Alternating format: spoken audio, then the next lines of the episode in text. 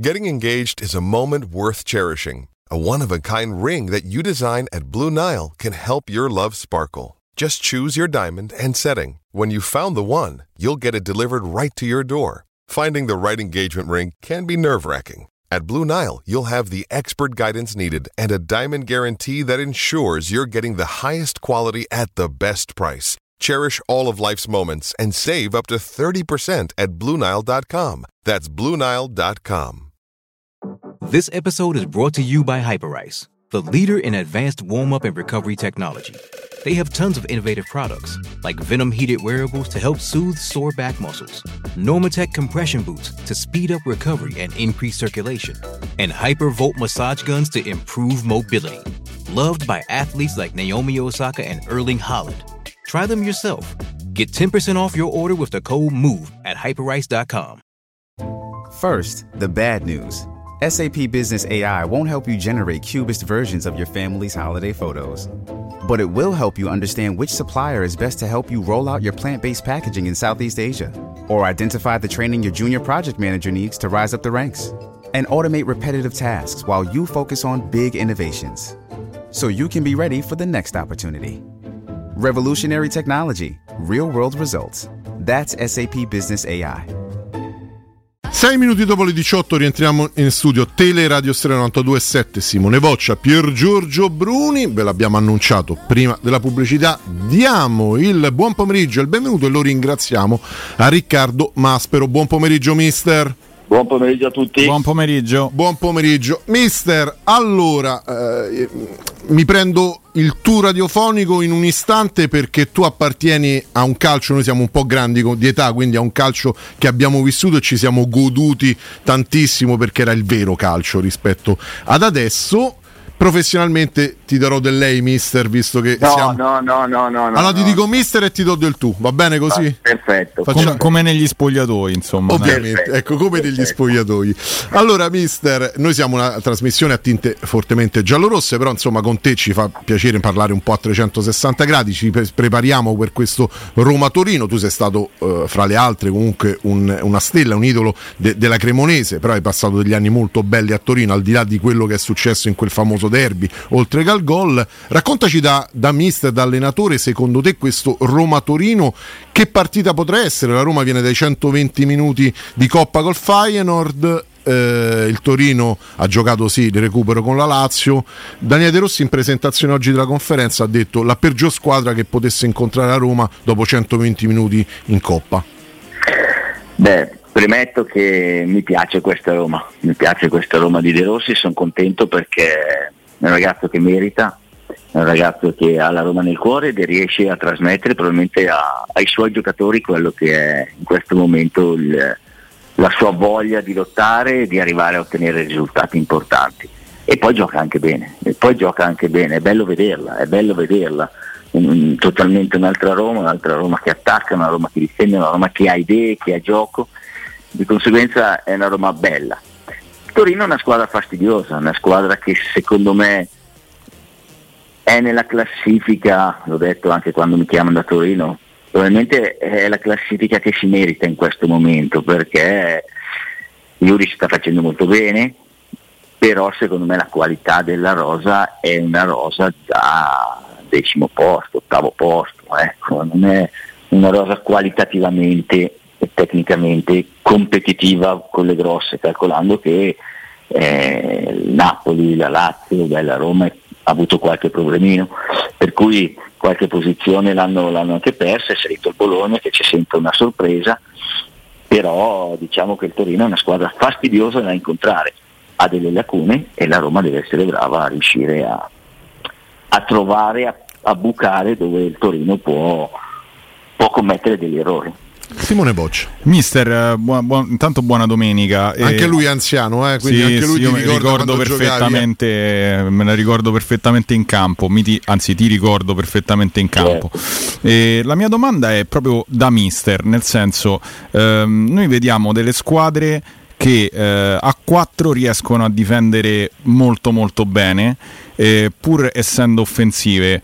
eh, la Roma dà la sensazione che ancora questo equilibrio non, non, non, non fa, fatichi un po' a trovarlo, nel senso eh, come, come dici tu è è molto più propositiva di prima, ma anche con il Feyenoord magari nei primi 20 minuti ha rischiato di andare sotto anche 2-0 perché se Jimenez davanti alla porta non tira addosso a Svilar, adesso parlavamo di un'altra partita. Come si riesce a dare un equilibrio con una difesa a 4 pur proponendo un gioco offensivo? Eh, beh, come, come, si fa? Devi sempre attraverso la fase difensiva a livello collettivo.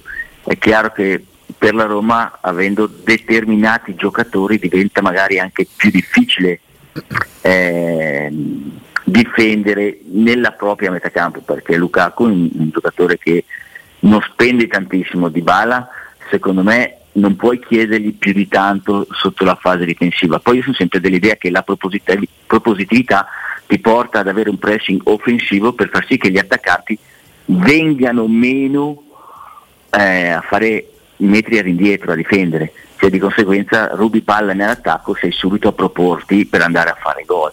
Quando porti gli attaccanti lontano, lontano dalla porta vuol dire che dopo devono sprecare energie per andare a fare gol e avere la lucidità per mettere la palla dove vogliono. Poi c'è Pellegrini, insomma ci sono tanti giocatori che hanno, devono essere messi nel posto giusto e trovare tra di loro i, i, meccanismi giusti per far sì che il collettivo riesca a difendere bene. Ecco. È quello che secondo me deve trovare, deve trovare la Roma. Ecco, poco fa, così un passant, hai detto i limiti del Torino, i punti deboli del Torino. Noi ci mediamo, io mi, anzi, siamo già seduti, io prendo carta e penna. Quali sono i punti deboli del Torino, mister? I punti deboli del Torino sono che sono una squadra inesperta, una squadra che commette delle ingenuità e, eh, e che in categoria ti, ti, castigano, ti castigano perché anche l'ultima partita il Torino l'ha fatta bene, non meritava di andare sotto. E invece è andata sotto con la Lazio, ha fatto due errori e è andato sotto con la Lazio. E, e, fino lì aveva fatto la partita eh, il Torino, io stavo guardando, era un Torino che mi piaceva, però vedi che prime, eh, prime, i primi errori eh, vieni punito e prendi gol, dopo è duro andare a fare gol in Serie A, eh, è dura. È durissima, è perché durissima. nonostante il Torino abbia questa propositività, perché anche Juric è uno che va a credere alto, uomo contro uomo, senza nessun tipo di problema, eh, però i difensori di, di, un certo livello sono difensori forti e di conseguenza non ti concedono neanche quella palla per fare gol, oppure te la concedono sporca o te la devi andare a cercare, il che è, è, molto, è molto complicato. Ecco, invece io faccio la domanda opposta, ehm, anche perché ehm, io sono rimasto molto colpito dallo stato di forma di Bellanova ma non solo. E quali sono invece i punti di forza, cioè quello che la Roma deve temere in assoluto di più del Torino? Ma l'aggressività. Secondo me più che del singolo la Roma deve, deve essere preparata a subire l'aggressività della Roma, perché la Roma cercherà di fare la partita, perché se vuole fare i punti non può, non può subire. Poi non è nel, secondo me nell'idea di, di Daniele sta lì a aspettare, cioè la Roma in questo momento al vento in poppa deve andare, deve andare a fare la partita, deve andare ad attaccare e di conseguenza de- deve, deve, fare, deve, avere quell'atteggiamento che, che ha il Torino, andare a aggredire, non aver paura, ma nello stesso tempo la Roma deve stare attenta a non subire troppo e secondo me quello che, sta, che le parole che sto leggendo di De Rossi sono quelle di dire dobbiamo dimenticare, cioè l'onda del, dell'entusiasmo riferendosi alla partita, basta, dobbiamo cancellarla, perché se rimaniamo fermi a quella vittoria arriva il Torino e ci asfalta. Sì, non sì. perché è una squadra forte, perché sotto l'aspetto dell'aggressività, sotto l'aspetto della, della grinta, della determinazione, ti mette sotto. Per cui devi, devi, cancellare quello che è stato e ripartire perché sicuramente per questo De Rossi dice una partita di, la squadra più difficile, perché quando giochi contro queste squadre, se non sei pronto a livello mentale a subire quella che è la loro aggressività, vai sotto anche con una squadra mh, mm, scarsa, cosa che non è il Torino, perché il Torino è una buona squadra, di conseguenza devi anche stare attento a quello, però anche una, una squadra di bassa classifica che ti viene ad aggredire ti fa male, eh? ti fa male. Assolutamente. Ecco mister, ehm, noi abbiamo visto all'opera in, questi, in qualche scampolo di partita eh, Tommaso Baldanzi, l'ultimo arrivato in, eh, in, chiave Roma, insomma un giocatore che, eh, a cui eh, tutti ci auguriamo possa essere affidato anche il futuro della Roma. Eh, ti piace come tipo di giocatore e che cosa gli manca secondo te per avere, anco, avere ancora più, convincere ancora di più in, in questo ambiente? Allora, è arrivato a Roma, è arrivato in una squadra importante, una grande squadra, arriva dall'Empoli, sicuramente il passaggio da Empoli a Roma è, è tutta un'altra cosa, dal Castellani all'Olimpico è tutta un'altra cosa, eh, la pressione, la responsabilità, insomma quando giochi nella Roma o giochi al posto di Dybala, eh, non giochi al posto di, di un altro, o giochi al posto di Pellegrini, insomma sono giocatori importanti e lui sicuramente deve fare ancora dei passaggi, è sicuramente un ottimo giocatore, e in questo momento ha bisogno di, di, di, fare il suo percorso della Roma, per cui il consiglio, quello che mi aspetto è che non gli si metta pressione, lo si lascia crescere, lo si lascia sbagliare e lui il più velocemente possibile deve riuscire a diventare un giocatore da Roma. Anche, fi- anche fisicamente crescere? Ma se quali sono le sue caratteristiche?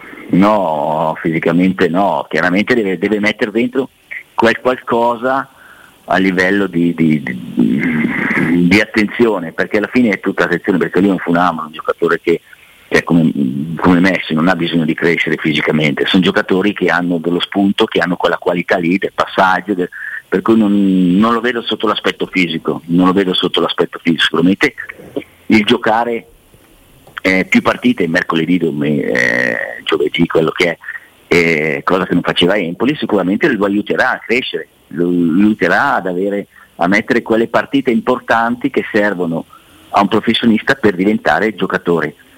Eh, da Empoli, da Roma, da, da, Inter, da Milan, da Real Madrid, da Barcellona, capito?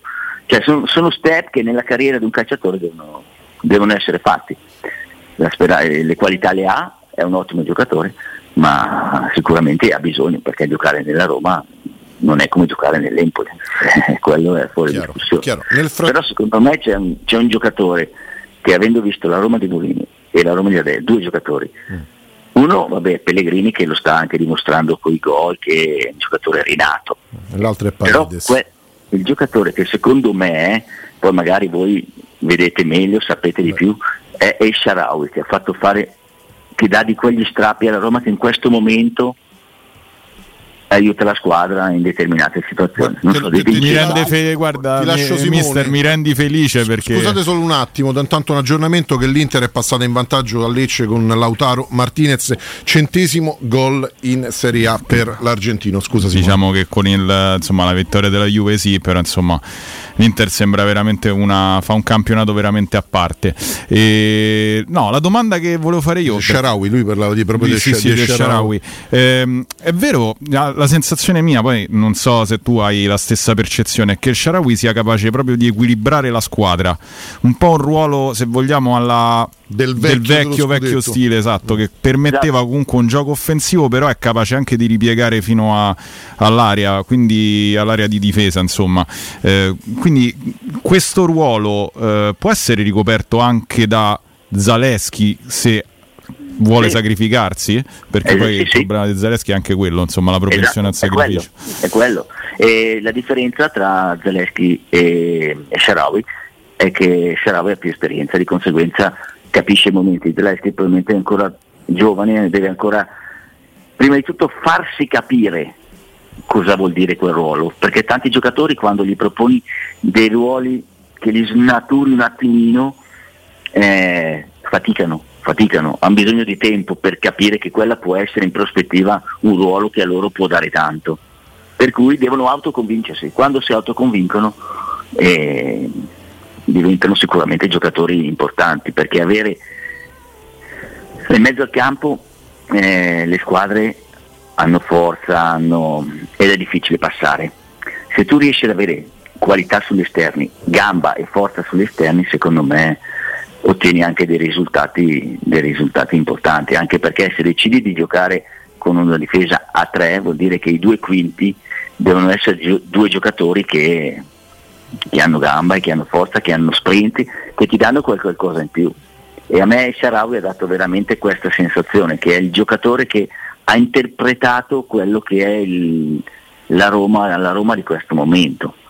Allora, una, dato che comunque siete com, diciamo, compagni di ruolo, no? perché comunque eh, mi, correggimi se sbaglio, io vado a memoria, ma mi ricordo molto bene, eri un fantasista tu di fatto, un centrocampista offensivo con una discreta propensione al gol, no? eh, sì. Si fa un gran parlare anche della posizione di, di Dybala, diciamo così. Lui era molto più forte di Dybala, bisogna dire.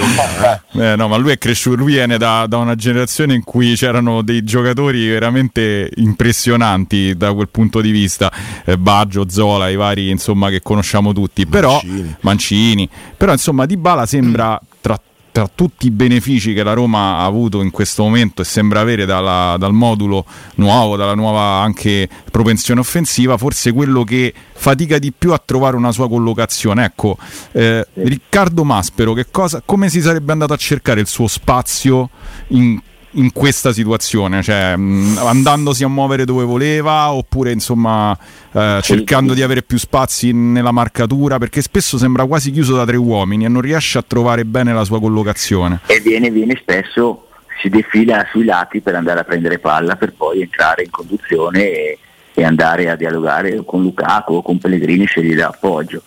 E sicuramente giocare tra le linee è difficile, giocare tra le linee è difficile e devi avere quello che ha di bala perché è un campione di conseguenza non ha problemi, però sicuramente ci sono più difficoltà, ci sono più difficoltà nell'andare a trovarsi gli spazi, però diciamo che lui mh, mm, è talmente forte che non, non, ha nessun tipo di problema. Io di bala, io questa Roma la vedo mh, mm, 3-4 o 4-3 più di Bala, Pellegrini e Lukaku, fate voi, ecco che poi ci si possa mettere a due, tre quarti con Lukaku davanti, che si può mettere di Bala e Lukaku con dietro Pellegrini, per far sì che eh, riescano ad avere più forza nell'attacco, quelle poi sono valutazioni che fa, che fa Daniele, che perché sicuramente in, negli allenamenti riesce a capire meglio come, come metterle, come metterle e non rinuncerei mai in questo momento a ai Sharawi. Assolutamente. A farlo giocare da quarto di, di metacampo o da quarto di, di, difesa se gioca un 4-3. Ecco, poi quelle sono valutazioni che, che, si fanno di volta in volta anche in funzione degli avversari, perché poi anche avendo partite mercoledì e domenica la forza di questa Roma deve essere quella di, di, variare, di variare sia sotto l'aspetto delle formazioni sia sotto l'aspetto della, del modulo tattico. Una cosa che invece mi, Mm, non mi preoccupa, però ho visto in un modo eclatante, però forse perché giocavi contro, come abbiamo detto prima, una squadra che sta facendo un campionato a parte contro l'Inter, è stata una Roma per, secondo me per 60 minuti di livello stratosferico, dopo si è spenta la luce. Dopo si è spenta la luce. E, e quella, purtroppo... quella, è una continuità che la, è ammessa anche da De Rossi, insomma arrivare ai 90 eh. giocando in quel modo, ma eh, ci vuole tempo.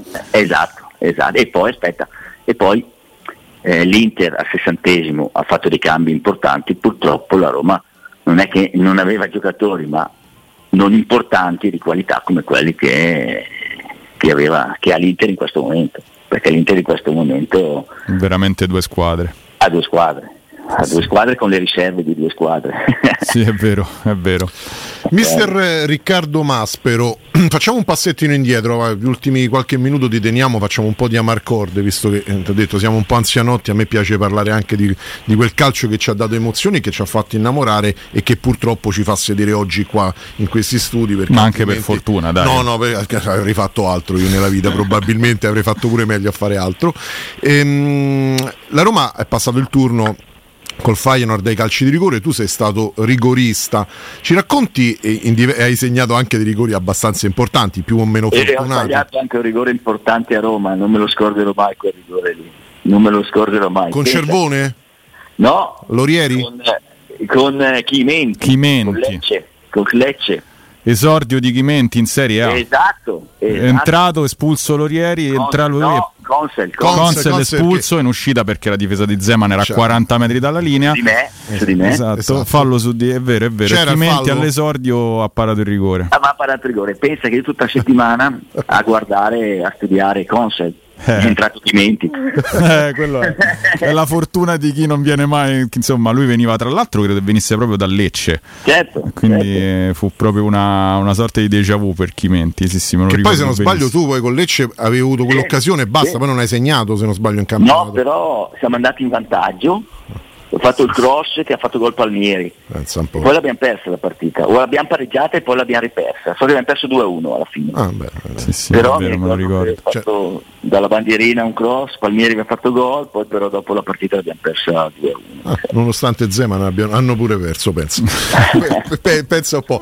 E va- vado proprio al discorso dei calci di rigore perché poi mh, la Roma col Feyenoord è andata ai calci di rigore. Ci racconti, tu ne hai tirati alcuni importanti. Poi ho anche una curiosità da chiederti su uno dei tornei più belli che è l'anglo italiano che tu hai vinto. I giovani d'oggi non sanno neanche di che cosa si parla del del- dell'anglo italiano. E che cosa si prova quando si va ai rigori a eliminazione diretta? Ehm, è una Che conta lì? Che conta? Che conta lì devi, devi isolarti, devi avere solo un'idea, un'idea di dove calciare il pallone. Basta. Quando arrivi sul dischetto lo metti giù, guardi la porta, guardi il portiere, ti fai la fotografia di quello che hai davanti e dici lo calcio, lo incrocio, lo metto sul, sul palo lungo, lo metto alto, lo metto basso e li devi mirare. Perché se cominci a pensare tante cose lo sbagli. Lo sbagli. Quindi non si, non si guarda anche a come muove la gamba il portiere, se sta andando verso destra o a sinistra. Adesso c'è questo modo di calciare molto lento no? che Mm, aspetta molto. All'epoca non c'era, all'epoca si calciava. uno, no, poi dipende, dipende uno che come è abituato a calciare i rigori, chiaro, se come Giorgino che lui riguarda fino all'ultimo lo farà, farà così. La mia, la- eh, essendo stato rigorista, io ho sempre fatto così. Vado sul, quando arrivo sul dischetto, guardo il portiere, mi faccio la fotografia della porta, perché quando sei lì ti fai la fotografia della porta e vedi dove c'è il buco, lo vedi Sì, dove sì. lo puoi mettere in quel momento e decidi di metterlo lì, punto e fine, senza pensare, perché è vero, si guarda il piede, sì, ma bisogna avere una freddezza e una lucidità incredibile. Quando sei a rigori vuol dire che hai giocato o 90 o 120 e la lucidità non so fino a che punto puoi averla. Sì, sì, eh. Di conseguenza devi andare lì, fare la foto, dici la metto là, punto e fine, calci, la metti là. Forte, forte, che sia d'interno, che sia col collo del piede, che sia quello che è, però la devi mettere. La devi mettere. Mi dai un assist perché ripenso alla finale dell'anglo italiano con eh, il, no- il Notts County che tu Il derby, il derby. il Derby County, scusa, hai ragione, perdonami, e tu tiri quel rigore, prendi una rincorsa da centrocampo un altro po' Sì, sì, sì. e la piazzi di piatto. Perché c'è un Questa là. motivo perché? No, perché mm, ho preso la, la- la- la rincorsa dalla, come si chiama? Dalla, dalla Dalla lunetta. lunetta, sì. Dalla lunetta, bravo. E avevo deciso di andare là, avevo deciso di andare là. L'avevo- Poi eh, lì c'erano le porte ancora, quelle vecchie, col, col palo che andava dietro, no? partiva dall'incrocio e cadeva dietro. E io prendevo sempre, già dagli allenamenti così, quella misura lì, dal palo al paletto dietro e la palla la, la- la indirizzavo sempre lì, che poi la posso alzare, abbassare, quello, quello contava, contava relativamente, però lì mi ero messo in testa, tac, vado e lo metto là. Pensa Lo che, metto là aperto, pensa che metto là piedi aperto. potevi avere per decidere proprio di mettere. Io veramente, io lo guarda, nel mio piccolo, veramente infimo, tiravo sempre forte e centrale perché avevo paura di piazzarla. Perché c'era un margine d'errore troppo alto per i miei piedi. Per i tuoi da Serie A era assolutamente una cosa fotografica addirittura. No, io invece volevo chiederti una cosa, tanto per rimanere in Amarcord, no? Tu sei cresciuto, sei. che- mi chiedo che cosa sarebbe stato Ri- Riccardo Maspero oggi, dove viene esaltato un po' a destra, un po' a sinistra sicuramente, ma comunque esaltata la figura del, del fantasista, diciamo. Tu che invece sei cresciuto in un periodo in cui mh, anche Baggio faticava a trovare il suo Sì. ruolo perché il 4-4-2 sacchiano era, Esatto. era, Allora- era la- era- eri, o, eri un 9 e mezzo o eri un mi hai- mi hai- signori a anticipato, è stata- sinistra, eh? esatto, signori a sinistra, esatto. Cioè. è stata la mia, la mia- la mia rovina in quel periodo perché io ah, 27 anni ero nel pieno e purtroppo in quel periodo lì eh, andava quel tipo, quel tipo di 4-4-2 il 4-4-2 che è un gioco che hanno provato a mettermi da tutte le parti, non ci stavo da nessuna parte. Certo. Perché non, la, non, avevo la gamba da quarto alto, non avevo la, nei due centrali, potevo fare la seconda punta, sì, però all'epoca le due punte di solito erano sempre due punte, non è adesso come adesso che giochi con Lukaku di bala. Sì, è vero. Erano due punte, due punte gli esterni alti erano di corsa, ti dico quegli anni lì mi ricordo, cioè, me, me li ricordo perché lo dico sempre, mi ha un po' così perché io ero a Vicenza, il Vicenza dei Miracoli, quello che abbiamo certo. perso la semifinale di Coppa delle Coppe col Chelsea. Che Giocavi con Otero. Sì, sì. Esatto, esatto. Mi ricordo esatto. esordio in campionato 5 gol di Otero. Lì c'era anche un altro c'era era, Zauli, c'era Zauli, che era fortissimo. C'era con Guidolin. Forte, forte. C'era, esatto, con Guidolin c'era Schenardi, c'era mm, certo. e in mezzo al campo c'era Di Carlo e Viviani, certo, Di Carlo. c'era Ambrosini. Per cui in mezzo al campo giocavano Ambrosini e Di Carlo, certo. eh, due, due, martelli, due martelli, perché Viviani lo spostava a fare il terzino. Gli esterni erano Otero e Schenardi e le due punte erano eh, Luiso e, e Otero, o alcune volte Zauli. Certo. Eh, capito? Per cui trovare, e infatti quando entravo in quelle, in quelle circostanze entravo da, da, esterno, entravo da quarto alto. Una dannazione. Eh, Mister, una dannazione, veramente, una dannazione è stata. Mister, prima di salutarti ho due curiosità, ma non so se eh, Simone ne ha un'altra. Eh, volevo ritornare proprio a quella partita della finale dell'anglo-italiano, ma perché tira rigore e sbaglia Nicolini e non lo tiri tu? Perché eravamo tutti e due rigoristi. Io e lui più esperto, l'ha voluto tirare, ha tirato lui il primo. L'ha insultato poi? ha tirato lui il primo, capito? Eravamo due rigoristi e lui è quello, quello che ha tirato il primo. Male. Tra l'altro il portiere si chiamava Taylor, ecco, che a noi non, eh, ricordo, non, non è proprio ricordi, piacevole il nome, insomma. Eh, no, a Roma. Eh. No, io più che altro una domanda perché ho letto un'intervista che eh, sposo appieno eh, che hai fatto tu a Storia di Calcio, in cui hai parlato molto dei settori giovanili e di quanto manchi in questo momento l'apporto della tecnica, no? del, del, lavoro proprio sulla tecnica. E mi sono riallacciato ad altri allenatori che, che ho incrociato, e anche a giocatori che ho, gio- che, mm, che ho, incrociato, che dicevano che all'epoca anche i giocatori di Serie A, eh, non, non, dico il nome, ma qualcuno mi raccontò che l'Idolm mettesse Bruno Conti a lavorare al muretto, il famoso muretto, no? 100 passaggi di destro, 100 passaggi di sinistro. Ecco, nel medioevo italiano che abbiamo vissuto, in cui non abbiamo fatto due mondiali, eccetera, eccetera, quanto ha influito il fatto che ci sia stato questo cambio no? dalla voglia di, di, insegnare la tecnica al, eh, non lo so, ad avere allenatori che magari per esprimersi e per uscire hanno, hanno fatto a meno di questo per avere dei risultati e poi emergere loro tante volte. Purtroppo è così, perché si va a discapito della tecnica per ottenere risultati, vale sull'aspetto fisico, vale di più tutt'altro. Cioè nei campi da, calcet- da calcio non ci sono più le forche, ti mettevi lì, prima dell'allenamento ti mettevi lì tatam, tatam, tatam, o il muretto, tatam, tatam. Esatto. Io adesso quando ho fatto una delle delle mie esperienze tra professionisti con la Giana, avevo, preso, avevo fatto prendere le, le, reti, sai, quelle che usano anche per respingere i portieri, per avere quelle. Come no? lì, prima dell'allenamento li mettevo, cioè, eh, i ragazzi si divertivano, certo. andavano lì e facevano le sfide. Mm. Purtroppo queste cose non, non, ci sono più, non ci sono più e la tecnica è la base, perché io dico sempre, dopo un allenatore vuole andare a lavorare sulla costruzione bassa, sulla velocità di costruzione, perché poi la differenza fa la velocità di costruzione. Tu sì, ti sì, puoi mettere lì a partire dal basso col portiere, ma se la palla passa dal portiere al difensore centrale che va in esterno, l'esterno sbaglia lo stop, è finita la giostra, è finita la giostra, non stai a raccontarsela.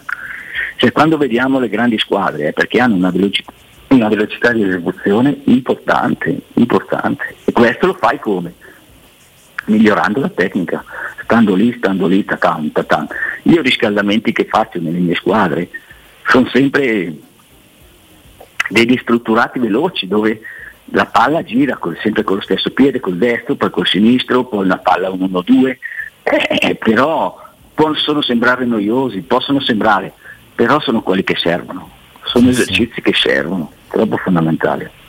Ecco mister, prima di salutarti mi piace sempre fare questa domanda a chi ha giocato a pallone ad altissimi livelli, agli attaccanti chiedo dei difensori, dei difensori chiedo degli attaccanti, qual è il difensore più cattivo dove quando dico cattivo leggasi stronzo che hai incontrato in carriera? Ma cattivo, cattivo sono quelli che, eh, che, che ti sono sempre addosso, capito? Vabbè, quello che, che, che digerivi di meno, quello che ci ha litigato del discorso di più. Mm, ma non voglio essere, ma litigavi, litigavi spesso perché ti menavano, per cui litigavi, litigavi eh, all'epoca poi Ferrara? perché, perché all'epoca poi è, adesso, adesso diventa più difficile anche per i difensori dare qualche, qualche pedata perché col, col, VAR, con tutto quello che c'è, sei nell'occhio sempre. Eh, però della... un nome lo devi fare, io ti ho dato un suggerimento, Ferrara? Ma no, ma Ciro era anche bravo. Suggerisco poi... io, Vai. Pietro Yerkowood. Lo Zazzo ha giocato insieme, era più cattivo in allenamento. Che eh, ha capito per quello. Poi c'era anche Montero, c'era anche cioè, Montero. Ma Montero, ragazzi, mamma mia. Eh, no, no, Bruno? Ce, ce n'erano, ce n'erano. Però, c'è avuto Pasquale, Pasquale Bruno, Bruno pure. Pasquale Bruno, Pasquale Mm. Bruno. Però, capito, quelli che poi una volta li, anche nel, negli spogliatoi, quando nel, nel tragitto dagli spogliatoi al campo sentivi il rumore dei tacchetti, adesso giocano tutti con le scarpe di gomma, adesso un po' perché ci sono i terreni talmente belli che, non, Sì, che adesso le- i tacchetti di ferro li usano in pochi, eh. Mm. adesso quelli che usano in ferro usano le, le scarpe miste, che sono dei tacchettini di ferro che neanche li, li vedi, invece prima ragazzi quando arrivava il tacchettino di ferro lo sentivi. Eh. Mia, veramente, veramente. Mister, ti ringraziamo, sei stato squisito, dolcissimo. Grazie mille, Torneremo a veramente. disturbarti prima o poi. eh. Mi fa solo che piacere, non è un problema. Grazie, Grazie grazie, mille. veramente a mister Grazie a voi. Riccardo Maspero, buon lavoro.